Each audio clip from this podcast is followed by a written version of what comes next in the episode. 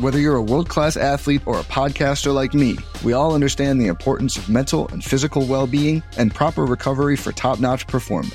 That's why I'm excited that Unifyd Healing is sponsoring this podcast. Unifyd Healing is a new and super innovative global network of wellness centers powered by Energy Enhancement System, or EE System. If you haven't heard of the EE System, you'll want to listen up. This technology promotes wellness, deep relaxation, purification, and rejuvenation. At hundreds of locations across the globe, access to a center is easy and affordable. Interested in experiencing the EE system technology for yourself? Go to unifydhealing.com slash bluewire to learn more and find a center near you.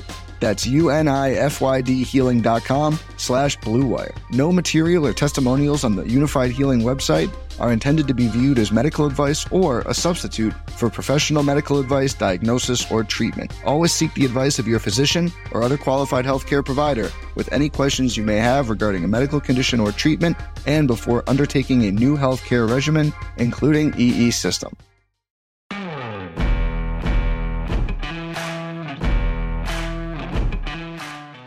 Well, it's another Monday, and that means another edition of the HeliPod. Thank you for downloading and listening. This one's going to be a little different. Uh, two guests on the HeliPod today Eugene Monroe, eight year NFL veteran, former first round pick of the Jags, wrapped up his career in Baltimore with the Ravens, and Jonathan Casillas. Jonathan was a uh, nine year veteran of the NFL, a two time Super Bowl champ. He started his career undrafted out of Wisconsin with the New Orleans Saints, won a Super Bowl that year, also went on to win another Super Bowl as a member of the Patriots, and then wrapped up his career uh, with the New York football Giants. Both of these guys have some interesting stories from the playing days, but we also delve into the world of cannabis. Both of them uh, very outspoken and leading voices for implementing cannabis as uh, pain management um, in the NFL. Uh, Eugene Monroe on the NFL's pain management committee. Um, he was one of the uh, leading advocates for the new marijuana policy that is uh, part of the CBA. I, I, learned a lot here. Uh, don't know a ton about this area, but uh, both of these guys obviously involved in this industry from a business standpoint um, and, and, the social impact that uh, it has as well. Eugene gets into that. I, I I think you're going to like this listen. Eugene Monroe and Jonathan Casillas on this edition of the HeliPod presented by Vuori starts now.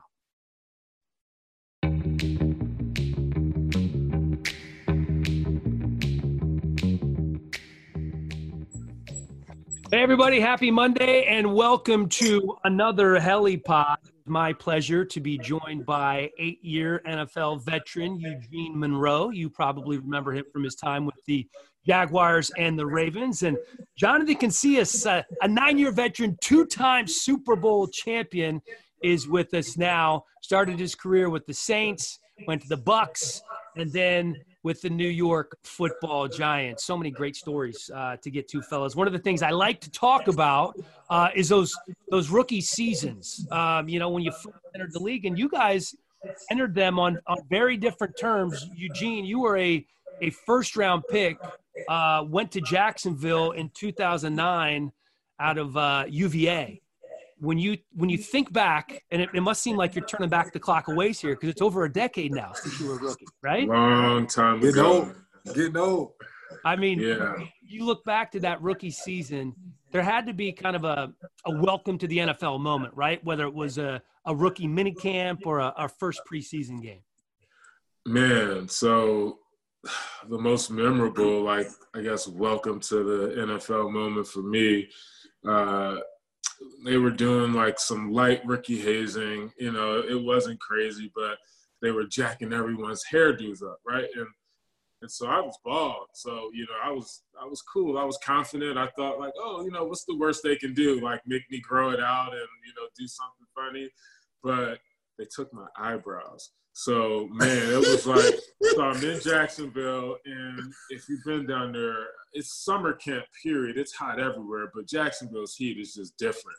Mm-hmm. Um, I mean, you walk out the house at 8 a.m. and you're sweating before you open your car door. Oh yeah. Um, and so when they took my eyebrows, it also like you know, the the the, the sweat. I, I, don't have hair, and now I also don't have eyebrows, so my sweat is just raining straight into my eyes, and I'm like in practice, can't see in the preseason game, can't see. Uh, it was terrible, man. I'm like, God, I'm playing with a handicap, but hey, just like welcome to the NFL. Like, there's always gonna be something you're pushing through. Well, it's so funny because because Maurice Jones-Drew, a teammate of yours, told the same story about getting his eyebrows cut off, and at that point he had dreads. So he had dreads and no eyebrows. I don't know what's better or worse: to be bald with no eyebrows, or to have dreads with no eyebrows. I mean, if if you have dreads, you at least have hair to catch some of the you know sweat and salt raining down in your eyes. But man, when you're bald, it just trickles right in. It was bad. So so Eugene is a first round pick and Jonathan is an undrafted free agent, correct, coming out of Wisconsin. Yeah. Mm-hmm. And, and, so you get there to the Saints, and you're scrapping and clawing for a roster spot. What do you remember most about that time period, trying to win a spot there on that team? Well, luckily because I was so low on the totem pole, like they didn't really haze me. I think they kind of overlooked the undrafted guys because they got all the drafted guys. You know, Malcolm Jenkins, he got it bad. Eugene, you know Malcolm from Piscataway, he got it bad. You know, and Malcolm's a real prideful guy, so they kept they kept getting after him too. Um, so I kind of missed the whole hazing thing. Um, but Gregg Williams was our defensive coordinator back then, and you know I was getting some rotations, and and we were running like a, a blitz in, in practice one day, and you know it's like just like Jacksonville, maybe not just like Jacksonville, but it's very humid in Louisiana. And this was back in double sessions. It was two practices a day. You know, so you know, people were like dropping like flies, you know, IVs and everything. So one one one play, our defense was like a zone blitz where the linebacker had to run with number two of the field. The number two of the field was a wide receiver, and he was rolling. So I'm running. I think Chase Daniels actually threw the ball. He was a backup quarterback, sure. and he threw it right over me. And I and I and I reached up, tried to get it, and I missed the ball. And as I did it, I kind of stumbled but I didn't chase after the receiver. I just turned around like, damn. And I turned around and Gregg Williams is running straight towards me. And I'm like, like, what is going on, you know? So he's like, get your ass over here. So he's in my face. He's like, if you ever fucking run on my field ever again, I'm gonna cut you on the spot. And like, you know what he says? I'm gonna cut you on the spot and send your ass back to New Jersey. That's what he said. And after that, like my heart is beating so hard. I'm an undrafted rookie, bro. Like you know how it is, Eugene. They they going in and out. You know, undrafted guys is coming in and out the building. So I'm like, man, I might lose my job. But after that, like I, I literally never walked ever again on a practice field ever again. Always full, 100% balls to the wall every time. I think that conversation had a little bit with, with me making the team that year. You know, kind of got after my ass real quick, and I never like slouched after that ever again. Greg Gregg Williams, one of the, the bigger ball busters I've ever been around in the NFL uh, coaching. Yeah. Fair to say. Yeah. Yo, so so rookie, my rookie year, I was undrafted, and we had other guys that we drafted, Chip Vaughn, um, Stanley Arnoux, but I don't, I don't, I think they got hurt. If I'm not mistaken, they both got hurt their rookie years. So myself and Malcolm Jenkins were the only rookies playing. In New Orleans, we won a Super Bowl that year, but we were loaded.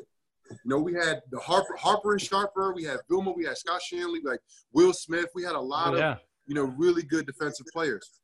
Malcolm was playing all year long, very sparingly, corner safety, and I was very limited, playing a lot of special teams, but not really defense until like the last, I think week 15, 16, I started playing. I ended up starting at the end of the year.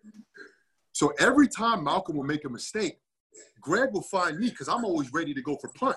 So I'm always right behind the defense, you know, like right there. So he'll turn around to me. He'd be like, "Where's Casillas?" He'd be like, "I fucking hate rookies." And I'm like, "Coach, I haven't even played this year. Like, why are you cursing me out?" And that's what it was every game. When Malcolm Malcolm make a mistake, he'd be like, "Casillas, you see that bullshit that Malcolm's doing? You don't ever do that shit." So I got all of Malcolm's discipline. I got all of it that year because I was on the sideline and Malcolm was playing. Did you realize when you were playing in the Super Bowl as a rookie how abnormal that was? I, I, I talked to so many guys who, when they get to that stage early in their career, they just they just kind of say, "Yeah, this this is going to happen every year." Did Did you appreciate yeah. the moment? No, not really. Uh, there was some guys. Uh, I remember Scott Fujita came to me. He was like, "Bro, you're so freaking lucky. you little rookie, like you get to go to the bowl the first year, win 16 games. Like it was, you know, it's un, unheard of. And, you know, some guys, you know, go a long time without winning, you know, without breaking 500, without going to the playoffs. You know, I, I remember I had a conversation with Joe Thomas and, and um, uh, Joe Thomas and um, uh, what's the court? Joe Haden. Yeah. I had a conversation with them after winning the game for Cleveland. And I told both of them, I said, I got so much respect for y'all because y'all come in, y'all perform at a high level every year. And not to say they're not playing for nothing, but that's hard when you're consistently losing. And for 16 weeks, you know, week 12, you pretty much know if you're in the playoffs or not, you know, and you got four weeks, a whole month at the end of the season where Eugene know a lot of guys tuck it in. Man, you are you're speaking that that early Jacksonville language, man. Like, hey man, you no, know we we had a year where as the season wound down, it looked like we had a shot. And you know, regardless, you know, the mindset is to, you know, you're you're playing to win. But you know, it was very different in Baltimore. You know, knowing that like we're really competing like for a shot versus you know, hoping there's, you know, some chance, you know, we need these two guys to lose. To lose, gotta beat this team. Right. and then like we actually made it and, and, that was fun, even though I was injured. Uh, just that whole environment and atmosphere, uh, the intensity of the that whole week itself just was amplified. So I can't imagine, you know, I've never been to a Super Bowl, but you know, I imagine each week as you, you know, bigger and bigger, probably bigger and bigger. Yeah. yeah and then you you get to that game, and then Sean Payton decides to do one of the craziest things ever and call an onside kick in the third quarter, and you're the one that jumps on top of it, the undrafted rookie out of Wisconsin. What was yeah. that like on the bottom of that Making plays. Man, so earlier that game, I got a holding call on, on, on kick return. And Sean Payton, he gets after people, you know, big, that's a big time penalty. You know, you setting Drew Brees back, yeah. you know, you, you don't want to do that. So he's like, who's it on? Who's it on? And I'm hiding, you know, I'm hiding behind people. They're like, it's 52. He had to think about it first, like 52, who's 52? oh, Casillas, like, so I told like the linebackers, I said, man, I'm, I'm gonna get y'all, I'm gonna get it back. I'm gonna, you know, I'm gonna, I'm gonna make a play. I'm gonna get it back. And um, the onside kick, when we said we are gonna run it at halftime, I was always backside of the play. And I was supposed to cut off, you know, backside three or four from the backside.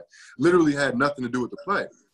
But if you watch the play, it goes between a whole bunch of people's legs. And as I'm running over there, like I basically just throw my body in there, you know, just just throw my just try to mess some stuff up, you know. And when I did that, I landed on the ball. Like I had the ball in my hands under the pile. I felt like I was underneath there for at least five minutes. I don't really know what was the, the, the actual time for, like the, the, actual real time, but it felt like five minutes. I'm talking about like, I'm talking about scratching, grabbing, twisting helmets, like maybe some spitting going on, a lot of, and this is, Eugene, this is when you can fool people out the pile. Mm-hmm. So if you watch it, uh, uh, um, there's guys getting their dreads pulled from the pile, getting yanked out from the pile getting kicked. Like it was, it was unreal. And I was in the middle of all of that. And the only thing I could do was just cradle in the ball. And I and I just I never let the ball go. They were saying white ball. We were the we were the visiting team. They were saying white ball, white ball, white ball. That's what I heard. And then finally I let the ball go when that last blue Colt glove, because there was other ball hands on the glove. I mean on the ball, excuse me. There were other hands on the glove. Chris Reis, I think his hand was on the ball, and there was a blue Colt glove. I don't know who it was. Hank Baskett or somebody. But as soon as that last glove came off, that's when I was like, thank you. And I let go of the ball. Chris Reis got up with it, didn't really realize the implications of that. Because afterwards, they're like, who recovered it? I'm like, I recovered it. They were like, well, Chris Reis got up with the ball. But at the end of the day, it was a team effort. If it wasn't for Chris Reis, I would never have been able to do it. And if it wasn't for me, the Saints would never be able to, you know, have such a historic place. So I'm very honored and privileged that I was able to be at the right place at the right time, you know? You know, one thing I think that always gets lost when fans watch games or uh, talk about players is the changing of teams, right? Like whether you sign as a free agent or especially if you're traded in the middle of the season. Eugene, you when you went from Jacksonville to Baltimore, that was after what, four or five games before the trade? Yeah, yeah, it was uh it was early October it was week five, I believe, and uh, we are actually getting ready for the London trip. So, um, you know, just a very interesting time. It happened in the middle of the week. I remember sitting in my living room. I was watching Dragon Ball with my wife, and my hold agent. On, rewind, hold on, rewind. You you were hold on. You were doing what? My wife and I were just hanging out watching Dragon Ball. We like to watch anime. Anime. Little, little Goku, our, little Gohan. That's our thing. Yeah, that's yeah. so um, I get a call from my agent, and he's like, "Hey, man, uh, you're going to Baltimore." He's like, uh, "You might want to start getting ready to to get out of Jacksonville. You know, get your bag ready. It's going to happen quick." And like, I, I, really just didn't believe him. And uh, about the third time I asked him if he was serious, man, I lit up. I was so pumped. Uh, I I was like, man, I, am getting out of jail right now. You know, I've been down in Jacksonville and that, that offseason they drafted Luke Joeckel. And although they moved him to right tackle, I knew the writing was on the wall at that point. You don't draft yeah. a guy, you know, in the first round to play right tackle. Um, so, you know, I, I was so excited. It was, you know, a lot of losing time in Jacksonville, and like here was a fresh chance to, you know, go to a team competing for, you know, the championship every year. They're a competitor, man. It, it, it was amazing, and also my wife grew up here in Maryland, uh, Columbia, not too far from where we lived in Owings Mills. Um, so it was it was an amazing time. And that getting traded mid-season, um, you know, this you hear it so often in the NBA, and it's obviously much more rare in the NFL, but your your life is completely upended. Did you yeah. were you staying in a like a long term hotel? What what were you doing for that first season in Baltimore? Um, so initially I was in a hotel, but not for long. So I got traded. Uh, I believe I got that call on a Tuesday night and was in Baltimore sometime Thursday. Um, so I stayed in the hotel and from that point to the next Monday, my wife had our entire house packed and in storage, and my family drove down and they all brought all our stuff up to Maryland. Um, and so everything was in storage. We stayed at my wife's parents for a little while because she uh, lived in Columbia and they, her parents still are here. Um, and then we rented a townhouse. Uh, and so the process for me as a player was to get to Baltimore and you know get ingrained immediately. Uh, if I wasn't in meetings, I was with the assistant O line coach, you know, getting installs, learning the playbook. They tried to you know jam pack it, you know, in its entirety. Um, you know, really by that Sunday. Um, and so it was just a mass effort to to get on board with the rest of the team really fast and uh, acclimate to you know the differences you know with the culture of the team which for me was incredible. Um, you know there was just so much freedom because uh, you know not giving your 100% was not even a question, right? Like this, you know, we're here to win the championship, not just to play football, not to hope that by the end of the year we're waiting on these guys to lose. And that was my experience, you know, each year in Jacksonville. Uh, the difference between guys literally, you know, being pissed off that, you know, we're we didn't make it versus – you know the culture losing so much that the flights for vacations were booked for a lot of guys you know before december. Um, it was just a totally different environment. Well you in jacksonville you didn't have a single winning season. You mentioned that one year you were close. You guys went eight and eight. Uh, so no winning seasons in jacksonville. And then you get traded to the defending super bowl champions and actually get to make it to the postseason uh, for the first time in, in your career. And, and jonathan you had – uh, you had to obviously win a Super Bowl in New Orleans. You have a nice stay there, three, four years. Uh, you go to Tampa, and then the Patriots trade for you, correct? Yeah. And that was yeah. a similar scenario, right? Right before the trade deadline. Yeah, yeah. So it was it was similar with you, Jim. Mine was a little later. It was like right on the deadline, like four o'clock. I think the Patriots called me at like three fifty eight. like, you know, so um, it was literally no talks of the Patriots. Uh, my situation for uh, for Tampa was, you know, Tampa, we were bad. I mean, we were, I mean, Tampa's never really that great, but it was like Jacksonville and and, and Tampa was like competing who's the worst team in the league back then. Right. You know, every year. So I think we were like 0 and 7 or something like that. And Baltimore came in and uh, Flacco threw four touchdowns in the first quarter against mm. Tampa in Tampa, and I'm sitting there looking like, because I wasn't even playing. I was supposed to be playing in that game. I had pulled my hamstring, I think two weeks before that, and I was um, I was down, and I was supposed to come back for that game, but Lovie didn't activate me, so I was like confused. I felt like I didn't feel good about that, and then we getting our butts kicked. I'm not playing that much. I'm sitting on the sideline like, man, I got to get the fuck out of here, man. I, I can't, I can't, I'm not playing for like the sorriest team in the league. So I told my agent and, and literally, um, you know, he was like, all right, you know, we'll, we'll, you know, we'll play. You, are, he's like, are you sure? He's like, I'll reach out to some teams. And literally like right before the trade deadline, he's like, something might happen. He named a whole bunch of other teams. And at, you know, 350 or whatever time it was, he's like, Bill Belichick wants you to play for the Patriots. And I'm like, man, I know the Patriots. They got Mayo and Hightower. All them dudes like 250, 260. I was contemplating on not going for like two seconds. And my agent was like, bro, Bill Belichick wants you in the middle of the season. Are you kidding me? Get your ass up to New England. So I, I, I went. Conversation went like this with Bill. We got practice tomorrow, Wednesday. I expect you to be there Wednesday morning, tomorrow morning. There's a flight at eight o'clock tonight, and I expect you to be on that flight. All right. I'm like, Bill, it's four o'clock. I have a dog. I have a whole life here. What do you mean be at a, on a flight in eight hours, in four hours? Like, but you just gotta basically when you get traded, you gotta drop your life and pick up your life somewhere else. You know, and for me, it was everything changed. Of course, the culture, the temperature, my living situation. I was living and playing in 80 degrees when I got to New England, and I played at Wisconsin, so I, you know I was familiar with the code, but I didn't own a coat in Florida. You don't need to own one there.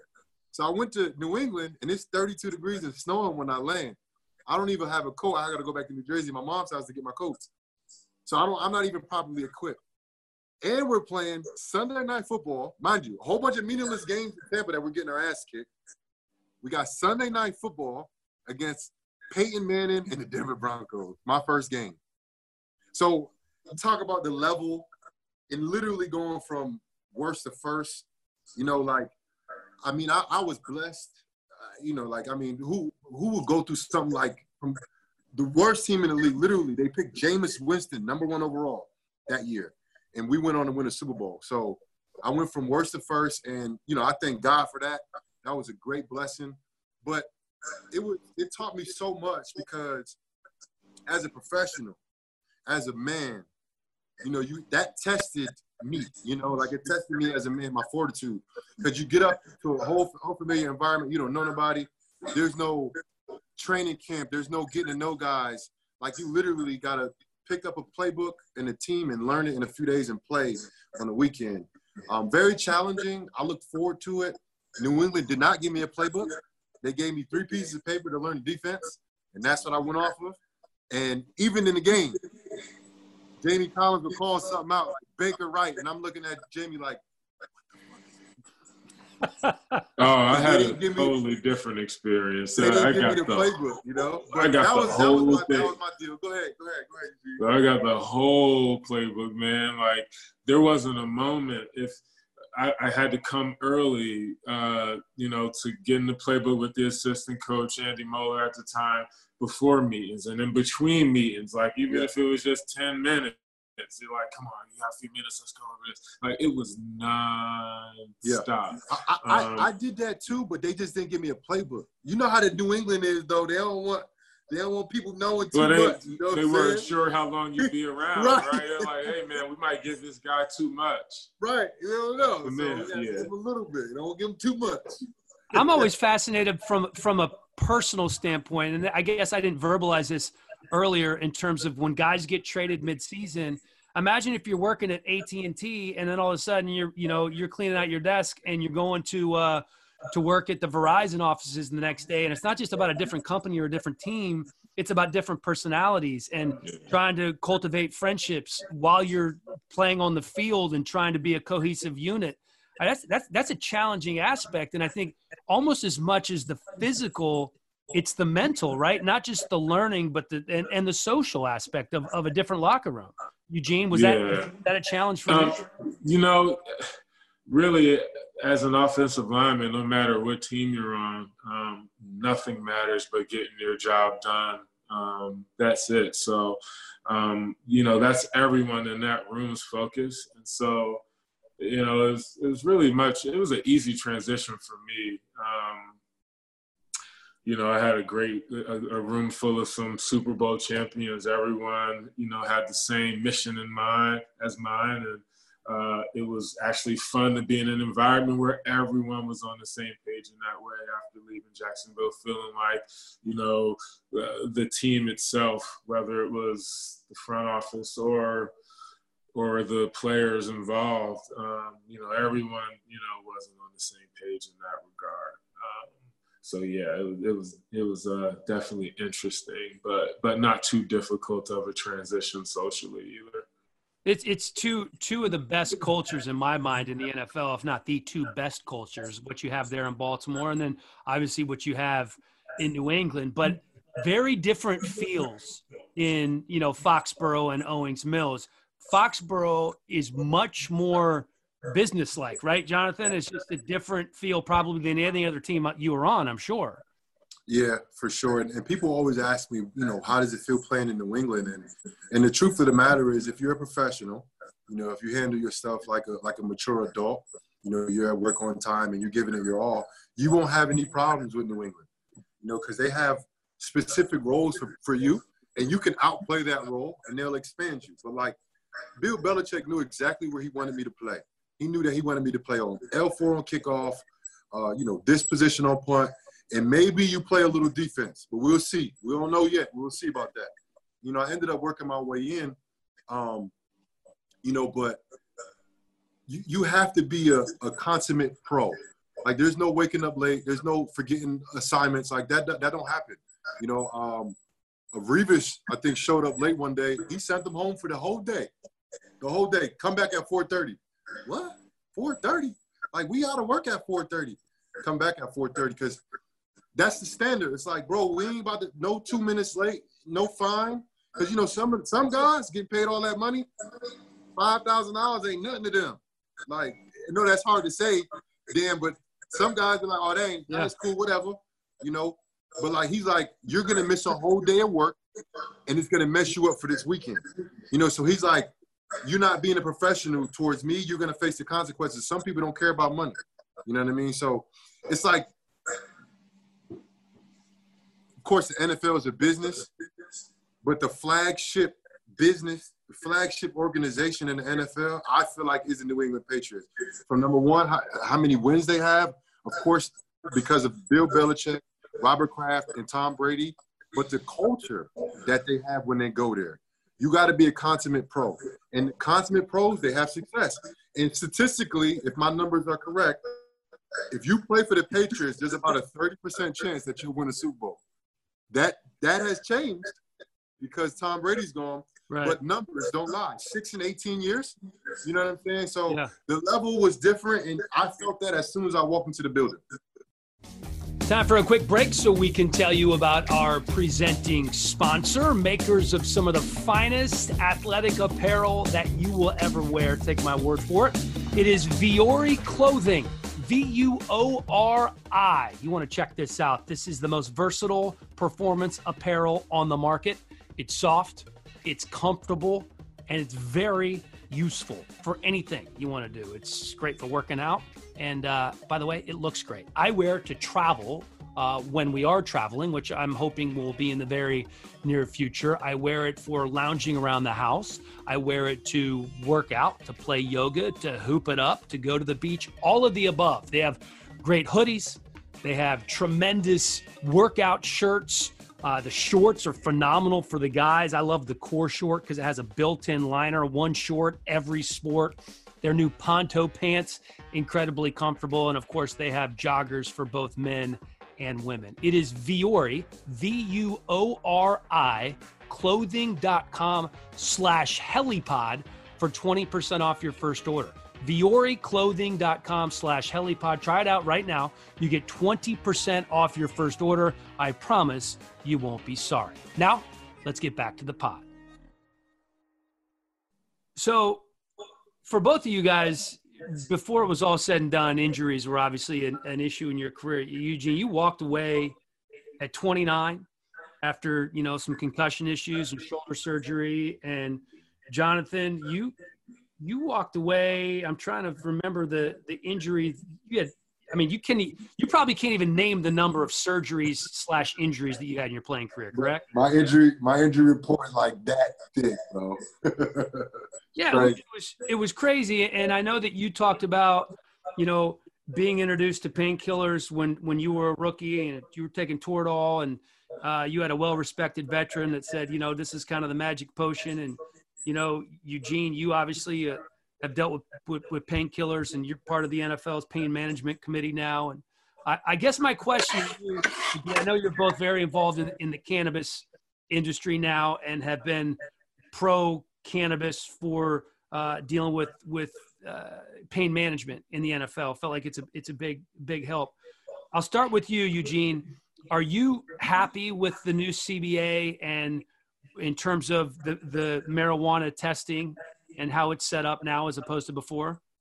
Overall happiness with it, yes, it's major progress. Um, you know, it's a safer environment for the athletes who choose to use cannabis um, instead of the pharmaceutical drugs they've been prescribed. Uh, you know, in most of the states that where there's an NFL team, there's some form of cannabis available, whether it's through the medical or recreational uh, program that's been legalized there. Um, uh, so yeah, you know, I'm a, I'm a huge fan of you know that movement. Um, you know, because we've got too many guys uh, who leave the game, and you know, all of the pain from the injuries they sustain is still there and getting worse as those injuries age along with them. And there's still a need to manage that. There's still a need to, uh, you know, obviously continued physical therapy and all the other things that you have to do to manage, you know, traumatic injury. But um, you also have underlying inflammation uh, that um, you know cannabis can help reduce, and and so there's you know aside from that just the other issues that athletes deal with while they're playing and now you know they don't have to take sleep pills. They don't have to you know take the same type of you know anti-anxiety medicine and, and those things. So uh, you know it really removes um, or at least you know adds a tool in the toolbox for a player to use um, you know, they don't have to use it, right? The players don't have to use cannabis, but now they don't have to, you know, tell Doc that, um, you know, they need Vicodin. You know, I, I need a couple Vicodins, you know, to get through the practice today, you know, right? You have guys taking that stuff midweek because, you know, the game is that rough. Um, and now there's a healthier alternative um, and so yeah like very happy. Uh, it's something that you know jc here was a part of fighting for. Um, and uh, while while it's not perfect right um, you know there's no need for the nfl to test you know our adult athletes at all for this but um, but the environment is much better now much better. Jonathan, uh, how do you avoid, I guess, with players? When I first, many, many years ago, would hear about marijuana as pain management. I'm like, probably like a lot of people were out there. I'm like, yeah, is it is it really? And then I moved to California and I see it out here. I, I see the stores. I see the CBD oils. I have CBD oils. I've used them. Um, you have your own company where you're selling CBD oils. How did that change things for you when you first started using that as a player? Well, I didn't start really using like CBD uh, until my last couple years. Um, I wish I had it earlier in my career. Um, I mean, of course, I participated in cannabis consumption, um, as as as did many. But this was just more of a recreational thing, and more for like like peace of mind, you know, almost more than like my physical uh, ailments that I've had. And then once I got introduced to CBD, I started really researching uh, the cannabis plant in itself and realized all of the side effects of being a football player, cannabis treats. You know, the stress, the physical pain, the anxiety, all of the stuff that football players go through on a daily basis, not just the physical, you know, uh, uh, the physical demands from the sport, but also the mental demands and the social demands and the emotional demands. It's a lot, you know. We we as football players, and I'm my daughter's eight years old, and I've been a father uh, the whole time. But I feel like the last three years, I've really I've really been a father the last three years after I retired. So with that being said, I was missing out a little bit while I was playing because you're so focused, you're so goal oriented with football that even the kid, my kid, the most important thing in my life. But when you're playing ball, you're so focused on ball that even the most important thing gets pushed to the side because you have to focus and dedicate everything to football. And if you do that with nothing to alleviate the stress, nothing, nothing to alleviate the pain, then you literally go crazy. So people find outlets, right? They find the drugs, they find drinking. You know, and, and I I found cannabis before I really knew the medicinal benefits of it. And that helped me get through my career. Now that I know the medicinal benefits and I could be more particular um, on why I'm using certain products for you know certain ailments that I have, whether that's stress, whether that's I can't sleep this day, whether my knees are hurting or my back is tight, you know, and that cannabis provides so many different avenues without pushing you down that path of addiction, without pushing you that down that path of uh, you know doing things that you regret. You know, like our worst stories. Pretty sure all of us, our worst stories as men have came from drinking. You know, and, and sure. we we promote that. Like we as the NFL, we as Americans, we promote liquor so much on every commercial, and and and that's killing all of us. You know, and then before this coronavirus, the thing that was killing everybody was the opioids. You know what I'm saying? So it's like we have these issues that people like myself and Eugene and Dan, I'm pretty sure you've been involved in that too, where we've used these drugs, alcohol, whatever, and they they're killing us. They're literally killing us, and we found something that can not only help us, but that can be profitable if it's done the correct way. You know what I mean? So, you know, I, I'm I get so emotional about it because, you know, a lot of people have lost their careers and lost their lives because of a little bit of weed because of a little bit of weed. You know what I mean? And and that's very sad. And, and I want to do everything I can to to help the the culture in itself, the NFL culture, the cannabis uh, uh culture, the NFL and cannabis culture. Well, I, I think the other thing when you talk about the culture and the industry and both of you guys leading voices for you know kind of into implementing cannabis use for for pain management but there's also big time business endeavors and you are both entrepreneurs now who have a financial stake in the cannabis industry. How, how has that been? Uh, and eugene i'll start with you on this one to have something post playing career to be passionate about um, well well for me it, it's it wasn't just post playing careers this really began while i was still playing um, you know, as I was researching cannabis uh, as a means for healing from the injuries I had, uh, it was impossible to search. You know, even thinking back to 2013, the business activity was just all over the place. And I got to Maryland, and Maryland uh, was uh, letting out a process to compete for licensing, and and so that was my uh, entryway into uh, the cannabis industry. So, you know, making that transition from uh, football to to just doing, you know, business was, you know, was actually an easier transition because now football's dropped off, so I can focus all of that energy uh, uh, into the cannabis business. Hey, Jonathan, when when do you think marijuana is going to be like alcohol? Do you think that'll ever happen? And just in terms of the overall acceptance here in in the U.S. I think yes, it, it will it will become like alcohol, but I don't know how soon that will be, um, because the big wigs got to get their hands on it. You know what I mean? And that's when it's really going to come widely accepted. Um, big pharma runs this country, you know. So once they have their stake, you know, and they're they're able to eat, then they'll let everybody else eat. That's how I feel. Eugene, you could, you know, probably a little more about it than I do, but I know big pharma runs this shit, you know. So it's really up to when when it start getting big pharma, those big companies really start getting the patents and stuff like that, where they can research it and they start putting it out mass production, which is going to destroy the actual product, I think itself. But that's when it's going to be like alcohol. Eventually, I don't know when that will be, but eventually it will be like that. Um, before I let you guys go, and I really appreciate your time from both of you. Um, I know you're both you a stake in companies. Eugene, is there anything that you want to talk about uh, here? A company that you're involved with before uh, we wrap things up?